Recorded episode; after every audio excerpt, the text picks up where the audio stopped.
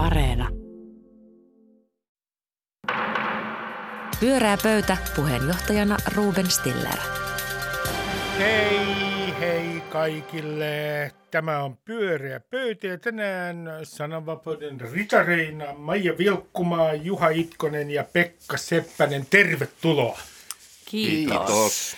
Äh, minä kysyn nyt teidän kirjallisesta maustanne, koska joulupakettiin toivon mukaan, tämähän on sivistysmaa, sinne kääritään kirjoja. Joten kysynkin teiltä, että mitä kirjaa te oman kokemuksenne pohjalta, lukukokemuksen pohjalta nyt suosittelette, Maija? No mä suosittelen äh, tuoretta Finlandia-voittaja Ida Rauma ja hänen teostaan nimeltä Hävitys. Sehän kertoo muun mm. muassa koulukiusaamisesta ja ikään kuin ylipäätään lapsin vihamielisyydestä, jota Iida Rauma kokee, että Suomessa on isosti. Ja tota noin, se on rankka kirja, mutta tota, siinä on musta aika semmoisia isoja pointteja. Vähän semmoinen, että kun on lukenut sen, niin tajuaa, että hetkinen, tässä huoneessa on koko ajan ollut tämmöinen virtahepo, mutta me ei olla puhuttu siitä selkeä. Sä näet sitä joka paikassa. Lapsia ei pidetä minään tässä yhteiskunnassa. Erittäin hyvä ehdotus. Pekka. Mainitsen teoksen, jonka luin viimeksi, koska muistan sen parhaiten. Risto Murto, puuttuvat puoli miljoonaa.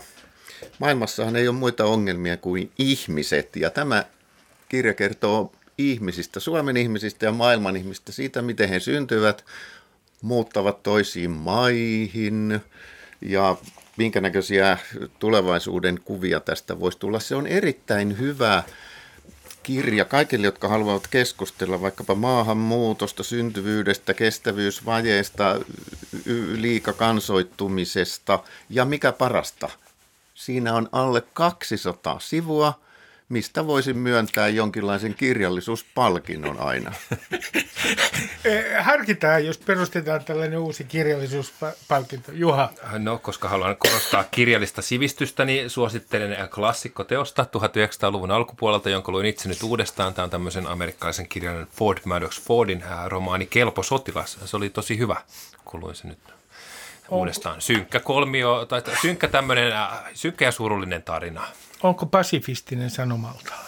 No kyllä mä sanoisin, että on semmoinen äh, fantasy-tunnelma, että mennään kohti niin kuin ensimmäisen maailmansodan kauhuja rappeutuneessa aristokraattisessa meiningissä. Erittäin hyvä ehdotus sekin. Äh, me aloitamme tänään Maijan aiheella. Mitä on mielessäsi? Joo, no mä oon äh, tota, kuohuttanut nyt asia, joka mua kuuhottaa useinkin, mutta nyt erityisesti ja uudelleen. Ja tämä on maahanmuutto tai oikeastaan se suomalaisten ja varsinkin maahanmuuttoviraston eli Migrin tota, suhtautuminen maahanmuuttoon, jota he hoitelevat. Eli tässä nyt ollut viime päivinä on ollut juttuja – Helsingin Sanomat on tehnyt ansiokasta tutkivaa journalismia ja he ovat osoittaneet muun muassa tämmöinen kolumbialainen lahjakkuus sai täystyrmäyksen Suomesta ja toinen oli mongolialainen sairaanhoitaja. Ja näissä molemmissa tulee esiin sellaisia ikään kuin tilanteita, jossa on täysin ikään kuin ainakin maalikon näkökulmasta täysin järjettömästi käännytetty ihminen tai karkotettu Suomesta ihminen eikä päästetty tänne tekemään töitä ja opiskelemaan vaikka vaikuttaa siltä, että kaikki on kunnossa ja ihminen haluaa olla osa suomalaista yhteiskuntaa. Ja nythän me tiedetään myös samaan aikaan, että maahanmuutto maailmassa tulee koko ajan lisääntymään ja myöskin me tiedetään, että Suomi todella kipeästi tarvitsee maahanmuuttajia. Me tarvitaan sitä kaikilla tavalla. Me tarvitaan pitämään yllä meidän hyvinvointivaltiota. Mä ajattelen itse myös suomenkielisen kulttuurin niin kuin tekijänä, että me tarvitaan ehdottomasti lisää ihmisiä tänne ja ehdottomasti lisää lapsia, jotka saavat äidinkielekseen suomen ja ehdottomasti me tarvitaan sitä. Niin nyt kuitenkin samaan aikaanhan tässä on just tämä, että tämä, mä uskon, että nämä Hesarin esiin tuomat jutut on täysin ihan siis niin kuin jäävuoren huippu, tämä tämmöinen tietynlainen erittäin nihkeä suhtautuminen ulkopuolelta tuleviin, niin on kaikille meille varmaan ihan selviö. Ja kun mä ajattelen tässä, kun tässä on selvästi kysymys ihmiskuvasta, että tässä, näistä jutuista tulee mieleen ja se, mitä me kaikki tiedetään, että mitä meille on maahanmuuttokriitikot niin sanotusti puhuneet aina, että, että tavallaan, että tänne kun tulee ihmisiä, niin täytyy koko ajan ajatella, että heillä on joku he huijaavat tai he jotenkin he valehtelevat, he ovat, eivät ole sitä, mitä he väittävät. Ja jokainen pienikin jotenkin semmoinen epäloogisuus niin on, on tulkittavissa niin kuin hirvittäväksi petoksen yritykseksi. Ja se näkyy tässä koko Hesarin nostamissa Migrin jutuissa.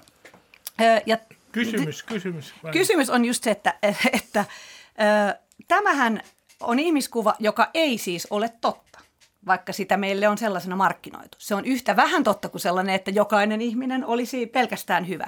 Niin mua kiinnostaa, että miksi ja mistä tämä ihmiskuva teidän analyysinne mukaan on sinne maahanmuuttovirastoon tullut. Se on musta selkeästi tullut enemmän, tai vai onko se teidän mielestä 2015 vuoden jälkeen, kun persut kasvattivat suosiotaan. Onko se heistä lähtöisin? Mistä se on tullut?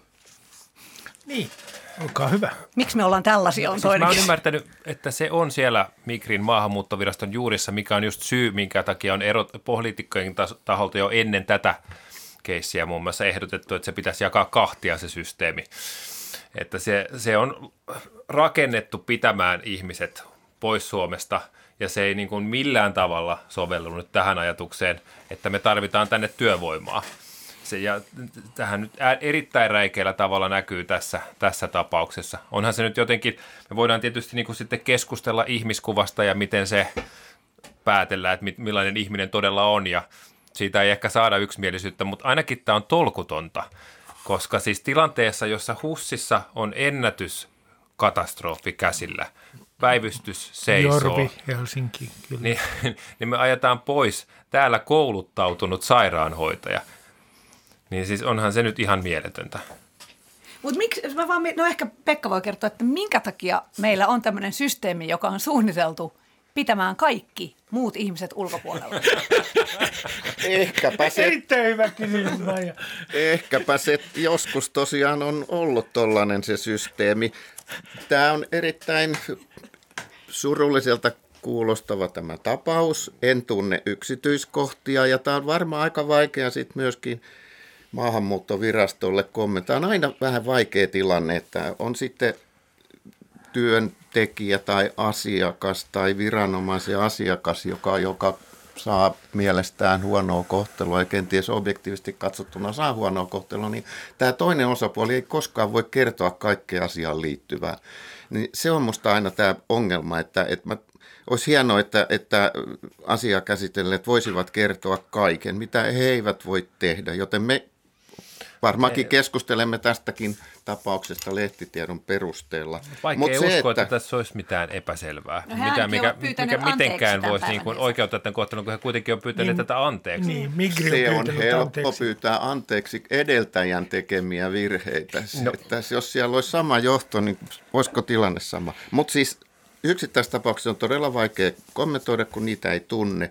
Mutta kyllä siellä siis mä katsoin, että mikä on maahanmuuttoviraston tehtävä tuolta ihan heidän omilta sivuiltaan ja virasto edistää hallittua maahanmuuttoa. Tämä on nyt varmaan sitten se vihamielinen aspekti tässä, tämä hallittu maahanmuutto ja heidän visionsa on siis ei se mitä he nykyään ovat, vaan mitä he haluavat olla, on elinvoimaisen ja turvallisen Suomen rakentaja se on tämä turvallinen sana tässä vielä mm. visiossa, eli tässä on hyvin vahvasti tämä, että jokainen Moskovasta tulija on todennäköisesti turvallisuudelle potentiaalinen riski. Mm. Ja Kyllä me on koko vuosi kuunneltu aika monelta taholta sitä, että ei saa Suomeen nyt päästää ketään venäläistä, koska se on valtava riski.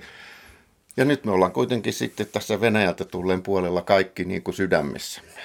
Elämä on joskus ristiriitaista. Mutta tämä ei ole yksittäistapaus. Mä tiedän muun muassa vaimoni puolesta, hän oli nyhtökaurayritys Golden Greenin perustaja ja toimitusjohtaja – Hehän rakensi tehtaan Järvenpäähän, jossa nyhtökauraa tehtiin. Siellä oli erittäin paljon ulkomaalaistaustaisia työntekijöitä sen takia, että suomalaisia työntekijöitä ei saatu sinne niin kuin raskaaseen tehdastyöhön. Nämä tuli mielellään nämä ulkomaalaistaustaiset työntekijät. Säännöllisesti oli ongelmia Mikrin kanssa. Työnantaja asettu näiden työntekijöiden puolelle – ja lähtökohtana sitten oli aina se niin kuin jatkuva epäluulo ja yritys ajaa nämä ihmiset pois. Että kyllä se on aivan selvästi tämän niin kuin viraston se on kaikki... DNAssa ja toimintatavoissa. Ja eihän näin tämä yksinkertaisesti pitää saada muuttumaan, tai meidän käy todella huonosti. Kyllä, ja tässä, tässä Migrin omassa anteeksipyyntökirjeessä he sanovat, että tällaisia tapauksia ei saa sattua ja että te tulee sisäinen sel, selvitys ja uusi strategia, ja tämä on tämmöistä viranomaiskieltä, mutta ja, ja mun mielestä tämä ei niin kuin, prosessit tai strategiat eivät niin kuin, tätä, tätä jotenkin niin perustella. Mä en tiedä, onko tässä jotain osa sitä, että se perussuomalaisten maahanmuutto äärimmäisen maahanmuuttokriittinen äh, ikään kuin linja, joka sai jossain vaiheessa paljonkin kannatusta tietyissä piireissä, niin on aiheuttanut se, että, että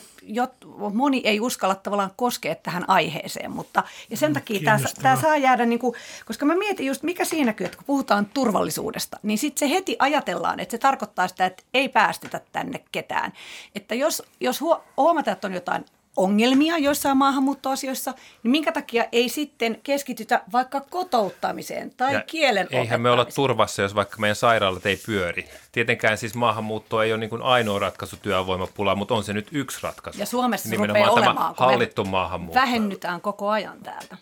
Pekka. Me kantasuomalaiset. En ole maahanmuuttoviraston palkkaama lobbari tai PR-konsultti, mutta, Mutta mutta on inhimillistä, että virheitä tapahtuu. Se on surullista, moitittavaa, mutta virheitä tullaan tekemään ennenkin. Mä katsoin tämän Helsingin Sanomien jutussa esiintyneen hoitajan tekemän videon, ja hän sanoi siinä lopuksi, hän, hänen ö, pääkärkensä ei kohdistunut maahanmuuttovirastoon sitten lopulta. Hän sanoi, että tarvitaan ennen kaikkea muutos Suomen ulkomaalaislakiin. Mitäs me kansalaiset olemme tehneet, jotta meidän valitsemat edustajat muuttaisivat ulkomaalaislakia? En edes tiedä, mikä Suomen ulkomaalaislain Multakin loppuu asia. Millainen muutos siihen pitäisi tehdä, jotta, niin. jotta tämmöisiä... Niin kuin... Hän ei sanonut sitä, mutta se varmaan voi päätellä tästä tapauksesta. Pyörää pöytä. Melkein, melkein saatiin tämä asia järjestykseen. Äh, Toivottavasti keskustelu kotona jatkuu. Seuraavaksi on vuorossa Pekka Seppänen, jolla on vakavaa asiaa Suomen kansalaisille. Ja vielä sotkuisempi aihe kuin tämä edellinen. Sähkö. Eikä vielä niin. sähkökään, koska sähkö on niin kuin fysiikan ilmiö. Se on helppo ymmärtää. Mutta sen ympärillä Suomessa käytävä sähkön hinta ja tukemiskeskustelu, se, se vaatii kyllä jo korkeampaa osaamista, sen ymmärtäminen. Jos olette huomanneet, niin sähkön hinta vaihtelee kovin paljon ja se on keskimäärin poikkeuksellisen korkea. Sen takia valtiovalta on ryhtynyt toimiin. Sähkön arvonlisäveroa on alennettu. Tulee ylimääräinen kotitalousvähennys ja sitten pienituloisille taas tulee erillinen sähkötuki. Sähkötuki. Nyt keskusteltiin tänään eduskunnassa kiihkeästi hintakatosta. Joku alkoi keskustella siitä väärän ajankohtaan, kun toiset olisivat halunneet puhua siitä vähän myöhempään ajankohtaan. Nyt varmaan tulee kilpailu, että kuinka alas kukakin nyt hintakaton sitten saa. Ja, Siellä heitettiin lukukin 20 senttiä. Ja-. Kyllä tämä hämmentää pientä ihmistä, koska silloin kun valtiovalta ja yhteiskunta ryhtyy tukemaan, niin sehän tarkoittaa, että me tuemme itse itseämme. Mutta tällä kerätään tietysti paljon myötätuntoa, että kun tuetaan, niin, niin kaikilla on helpompi olo. Mä, mä oon täysin ymmälläni. Kertokaa mulle, mitä tästä pitäisi ajatella. Onko tämä pelkkään sotku vai onko tässä joku kirkas logiikka, jota kohti pitäisi meidän kaikkien mennä? No kun, siis tämähän on todella sekavaa senkin takia, että kuuntelin just vähän aikaa sitten jotain ohjelmaa, jossa juurikin puhuttiin siitä, että, että tämä hinnoittelupolitiikkahan on myös tapa niin kuin ikään kuin pitää aisoissa sähkön käyttöön. Mehän tarvitaan, tois- toisaalta meillä on tämä sota tässä ikävästi, joka tekee tämän ongelman toisaalla, ja sitten meillä on kuitenkin ilmastonmuutos, meidän pitäisi kaikkea energiaa niin kuin käyttöä laskea ihan hirvittävästi muutenkin. Siihenhän tietenkin sopii se, että mitä kalliimpaa sähköä, sitä vähempää, vähemmän sitä käytetään. Silleenhän se menee. Et se on tavallaan sen asian kanssa on aika ristiriitaista, että sitten me kuitenkin tuetaan sitä sähkön hintaa, koska sitten se tavallaan niin kuin Tuota minäkin olen miettinyt, että onko tässä mitään järkeä. Mehän Ei. kannustetaan nyt käyttämään sähköä enemmän kuin on tarpeen. Toisaalta sitten, jos saat niin kun, Mutta jos sähkö maksaa nyt sanotaan 80 senttiä kilowattitunti ää, korkeimmillaan ja me oltiin totuttu sellaiseen niin kuin viiteen, niin aiheuttaa se ongelmia. Niin. Ei, ei tämä nyt ole ihan niin kuin... No mutta arvonlisäveroalennus tarkoittaa, että myös ne, jotka ostaa halvalla sähköä, jotka on ökyrikkaita, niin niitäkin tuetaan. Onko mitään järkeä? Siinä ei ole, ja se- sehän siinä on, että se menee niin kuin ikään kuin ei tasaisesti leviä se, että mitä ihmiset joutuvat maksamaan sähköstään ja että siihen ei ole pystynyt valmistautumaan ollenkaan siihen, että, että miten olisi pystynyt pelastautumaan sähkölämmitteisestä valtavasta omakotitalon lukaalistaan. Mutta jos me nyt halutaan sitä uusiutuvaa niin kuin me halutaan, niin nythän tilanne on se, että uusiutuvan tuotannon hintahyödyt ei tule kuluttajien eduksi, koska sähkömarkkinoilla se menee niin, että kallein tuotantotapa, eli esimerkiksi maakaasu määrää hinnan. Tätä- ke- kertokaapa te mulle, miksi tämä on näin, koska tätä mä en tajua. Miksi Minä en kallein? tajua myöskään. Ja sehän johtaa nyt siihen, että ne firmat tekee hyviä voittoja, joilla on sitä uusiutuvaa halvalla tuotettavaa ja sitten hinta määräytyy ton mukaan. Ja sieltä käsittääkseni tulee ne ylisuuret tuotot. Ja jotainhan tässä nyt varmaan sitten on niin kuin markkinameininkin kannalta pielessä, kun kokoomuskin esittää mallia, jossa tätä, näitä ylisuuria voittoja leikattaisiin. Tämä menee aika mielenkiintoisesti myös niin kuin puoluekenttien. No kaikkihan on olevina aina pienen ihmisen puolella ja samalla kaikkien ihmisten Niin, no- puolella. no- Mutta siis tämä hinnoittelumekanismi kai mun käsittääkseni se on Euroopassa päätetty systeemi, jossa Mä sitten... kerron, kuka ei ole pienen ihmisen puolella ainoana rohkeana. Mm-hmm. Mikael Jungner. Joo. Hän, hän, hän sanoi, että tota noin, niin, tämä lienee epäsuosittu mielipide vaalien alla, mutta sanon sen silti. Sähköyhtiöt tarvitsevat voittonsa tuleviin investointeihin. Vihreä energiasiirtymä kun ei toteudu itsestään. Jos voitot leikataan nyt valtiolle, tehdään siinä iso virhe. Hän tarkoittaa nyt tätä niin sanottua windfall-veroa, jota on suunniteltu valtiovarainministeriön taholta ja ilmeisesti tulee päätökseenkin siis, että niin sanottuja ylivoittoja, liian suuria voittoja verotetaan. Ja mä oon Jungnerin kanssa periaatteessa samaa mieltä, että näinhän se on, mutta, mutta tämä, tämä tota, leikkaus on, on vain koskee tiettyä aikaa, eikä se nyt, jos katsoo vähänkin pitemmällä perspektiivillä, niin vaaranna niitä investointeja. Meillähän on liian vähän sähkön tuotantoa tähän holtittomaan käyttöön verrattuna ja, ja tässä on myyjän markkinat ollut pitkään ja se, se on varmasti pitkälti poliittisten päätösten aiheuttamaa, mutta myöskin tämä, että jos nyt sitten antaisi vapaasti markkinoiden toimia ja halvin hinta aina ratkaisisi, niin silloin tietysti nämä uudet energiantuotantomuodot, jotka on kalliimpia kuin joku mm. vanha ja kenties turmiollisempi, niin eivät ikinä pääsisi. Että tässä Mut jotain jotain niin kompromissiratkaisuahan tuohon haetaan. Siis EU-tasolla on tämä nyt tämä sähköhinnan markkina-asia, markkinan muodostuminen. Niin kuin, eihän näistä voi edes puhua. Tämä on kyllä vaikeaa. Mulla menee termit sekaisin. No mitä te olette mieltä Mutta siis sitä, sitä tehdään. Mitä te olette mieltä tästä periaatteellisesti ainakin, niin että jotkut ihmiset tekee pörssisähkösopimuksen, ovat tehneet pörssisähkösopimuksen sillä tavalla, että he käyttävät sähköä silloin, kun se on halpaa ja, ja tuota, tällä tavalla nettoavat ikään kuin. Mutta nyt kun tilanne onkin se, että se sopimus ei näytäkään edulliselta, nyt kaikkien muiden pitäisi sitten tulla tukemaan heitä. Että tavallaan, että silloin kun he voittaa tässä sopimuksessa, niin he saa pitää voitot, mutta silloin kun häviää, niin muut tulee tukemaan. Onko tämä Onko tämä nyt periaatteellisesti oikein? Ei kai pörssisähkösopimuksia tuolla mielellä tehdä, vaan ne tehdään nyt sen takia, että ihmisten määräaikaiset napsahtaa poikki. Mä Muuta ei puhunkin niistä, mitä on aikaisemmin tehty. Nythän ei ole paljon muita tarjolla. Mm. Niin, se on totta. Itse, itse siirryin pörssisähköön tässä lokakuun lopussa. Se näytti oikein hyvältä idealta vielä silloin, kun oli Mutta jos saan kysyä tämän periaatteellisen kysymyksen, joka on aina näissä asioissa keskeinen kysymys. Kuka on syyllinen tähän kaikkeen? Onko teillä syyllistä? No Putin kyllä. Niin, Voi olla, että tässä on muutkin Ja sotkenut sitten voidaan jäljittää sitä syy- syyllisyyttä pidemmälle. Ja tuolla on siis sähköä tuotetaan ilmeisesti huomattavasti vähemmän kuin sitä niin sanotusti tarvitaan, että Ranskassa on ongelmia, Saksassa on ongelmia, Suomessa on ongelmia.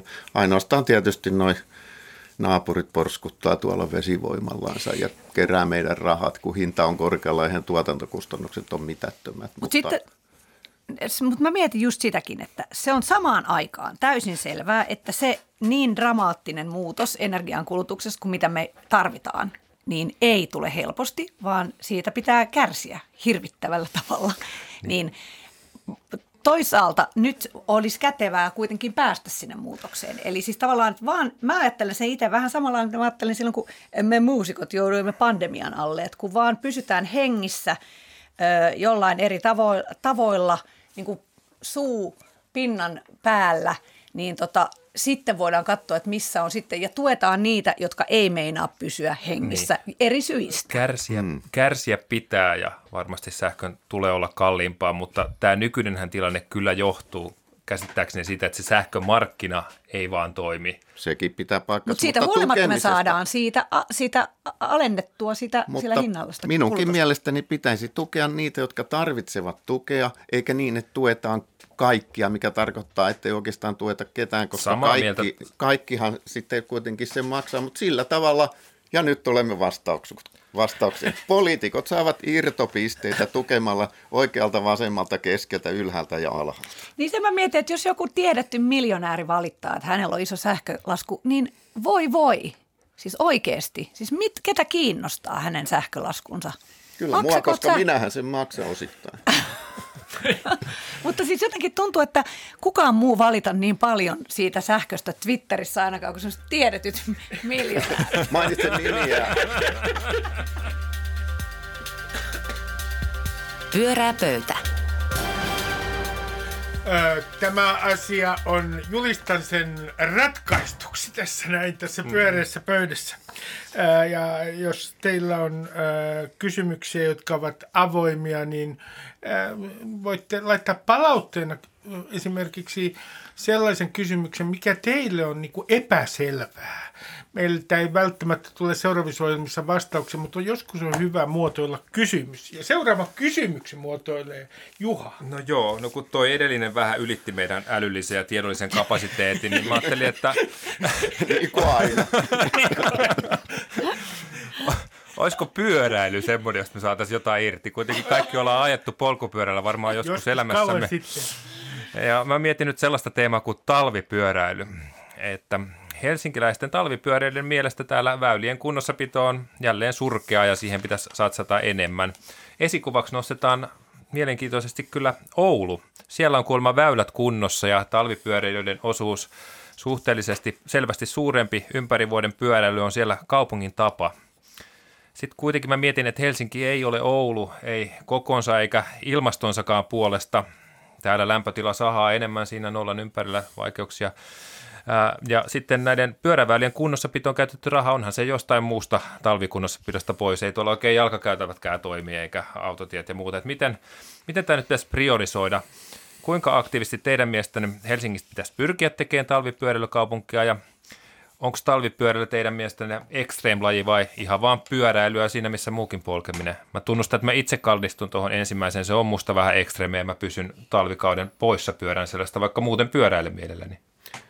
Tiedoksi nyt kuuntelijoille siis, että Helsinkiin on tullut lunta ja se on hämmentänyt meitä helsinkiläisiä suunnattomasti. Nimenomaan. Mutta sitä on tullut paljon, siitä tulee usein. Mutta siis e- eikö tämä nyt, en halua vetää kysymykseltä mattoa jalkojen alta, mutta siis kuinka usein Helsingissä oikeasti on sellaiset olosuhteet, että pyöräily olisi vaikeaa? kovin harvoin. Tämmöisiä lumimyräköitä ei ole kovin usein. Ei, että jos ei, nyt ei, tulee ei. pari viikon tauko siihen pyöräilyyn, niin, tai että se on vähän hankalampaa, niin liekkö tuo suuri murhe? Päinvastoin, Pekka, olen eri mieltä tästä, että, että just, just toi, että lämpötila täällä saha, aika monena talvenahan meillä jossain vaiheessa pudottaa oikein reippaasti lunta, sitten se jäätyy epämääräiseksi kasoiksi, tulla sulaa taas, sitten sataa lisää. Kyllä se tekee sen vaikeaksi. Tän, tässä mielessä ilmeisesti se Oulu on just parempi tasaisempi pakkoslämpötila siellä. Ja... Oulussa myös huomasin, kun oli vähän aikaa sitten Oulussa, niin tota, siellä ihmiset hämmentävän paljon pyöräilevät jalkakäytävillä. Koko ajan saa varoa pyöräilevää oululaista. niin, ettei se mikään paratiisi. Niin. Sori oululaiset. Mä sensuroidaan tämä sitten sieltä areenasta. Tämä leikataan pois. Ei vaan siis tota, se on mahtava, mahtavaa, että pyöräilevät.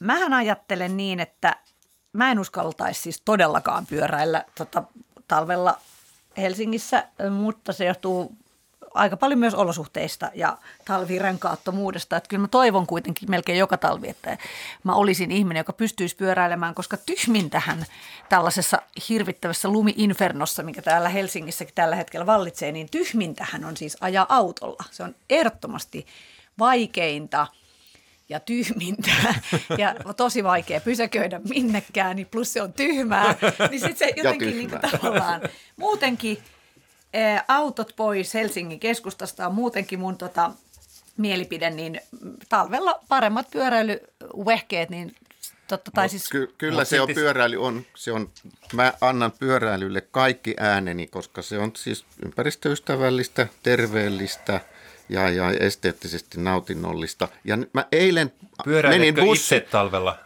Harvoin. Lapsena pyöräili olosuhteiden pakosta. Nyt on niin hyvät joukkoliikenneyhteydet täällä Helsingin seudulla. Eilen kulin bussilla ja katsoin Lehtisaaressa näin yhtä aikaa kolme pyöräilijää siellä lumen keskellä. Ja mä, mun arvon Antoni on mittaamaton heitä kohtaan. Ja mä vielä koin sellaista tietynlaista lämmön läikähdystä rintakehässä, niin kun mä näin, että he ajavat kerrankin semmoista niin kuin – turvallista ja tota, siedettävää vauhtia, eikä Totta. niinku viittäkymppiä trikootialla. Eikö tässä, Pekka, mua kiinnostaa tämä pyöräilyn ja pyöräilijöiden imago, koska siis pyöräilijäthän on tietyllä tavalla pyhimyksiä. Hmm. He ovat oikeamielisiä. Ä, autoilu on tyhmää. Kyllä, se on tyhmää, se on tyhmää. Pyöräily on viisasta. Jotenkin näinhän me on opittu niinku ymmärtämään. Ja mä tunnistan itsekin tämän silleen, kun mä oon siellä kesäkeleillä ajanut pyörällä, niin joskus mä oon sitten reippaasti vedellyt ja olinpa menossa siinä sitten suojatiellekin ja näyttelin melkein jo junttia autoa autoilijalle ja sitten se näytteli junttia mulle ja sitten mä vasta katoin ne suojatiesäännöt ja autoilija oli oikeassa. Vaan mä olin tota... Se on maailman tyhmin sääntö, että pitäisi poistaa tieliikennelaista. Mutta mä sanoisin tästä vaan, että, että tavallaan mäkin inhoon niitä pyöräilijöitä, jotka viuhahtaa siitä äkkiä ohitse, enkä, enkä tota, se on niinku tosi raskasta. Mun mielestä pyöräily olisi kiva tuoda semmoista, että pyöräilijätkin tuntisi edes jotenkin liikennesäännöt, paitsi tuon tyhmän säännön. Ja tota noin, myöskin sitten ö, mä ajattelen itse, että esimerkiksi sähköpyörä on ihana myös ja kannattaa muistaa se vaihtoehtona, että ka- tavallaan pyöräilyyn ei tarvitsisi liittyä sellaista olen superihminen Mut, niin kuin leimaa samalla. Ma- Maija, mä kysyn teiltä kaikilta, että eikö tämä, tämä ongelma, että meillä ei ole nyt niin kuin talvipyöräilijöille, ei äh, aurata teitä. Tämä on niin kuin elitistinen elitistien vaatimus, että meidän pyörätiet pitää olla auki.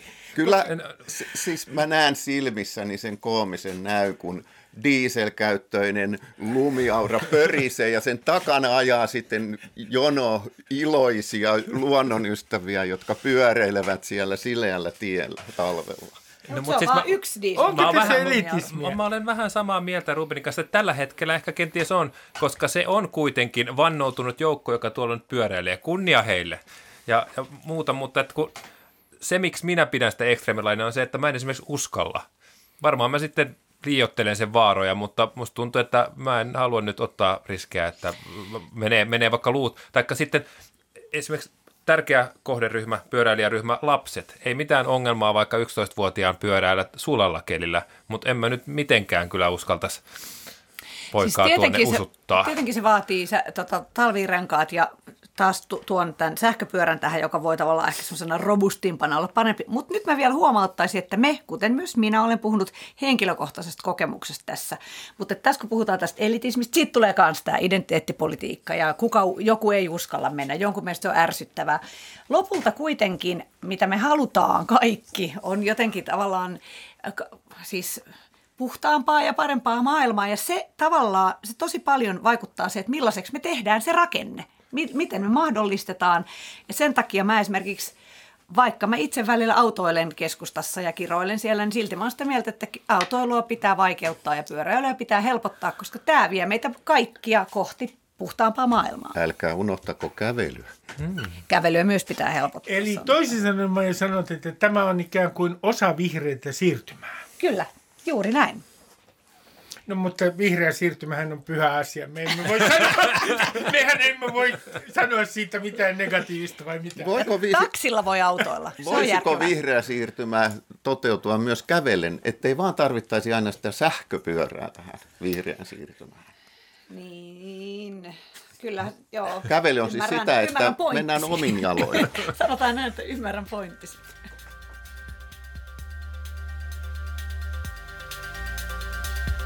Pyöreä pöytä. Tämä oli pyöreä pöytä. Tällä kertaa kaikki maailman asiat laitettiin järjestykseen. Ja kerron teille, että jos haluatte vielä tulla entistä paremmalle tuulelle, niin kuunnelkaa kohta alkavaa lasten luontoilta. Ja kaikille lapsille sanon tähän ihan loppuun, että minä en ole nähnyt koskaan mäyrää. Maija, Pekka ja Juha, kiitos. Moi moi. Pyöreä pöytä.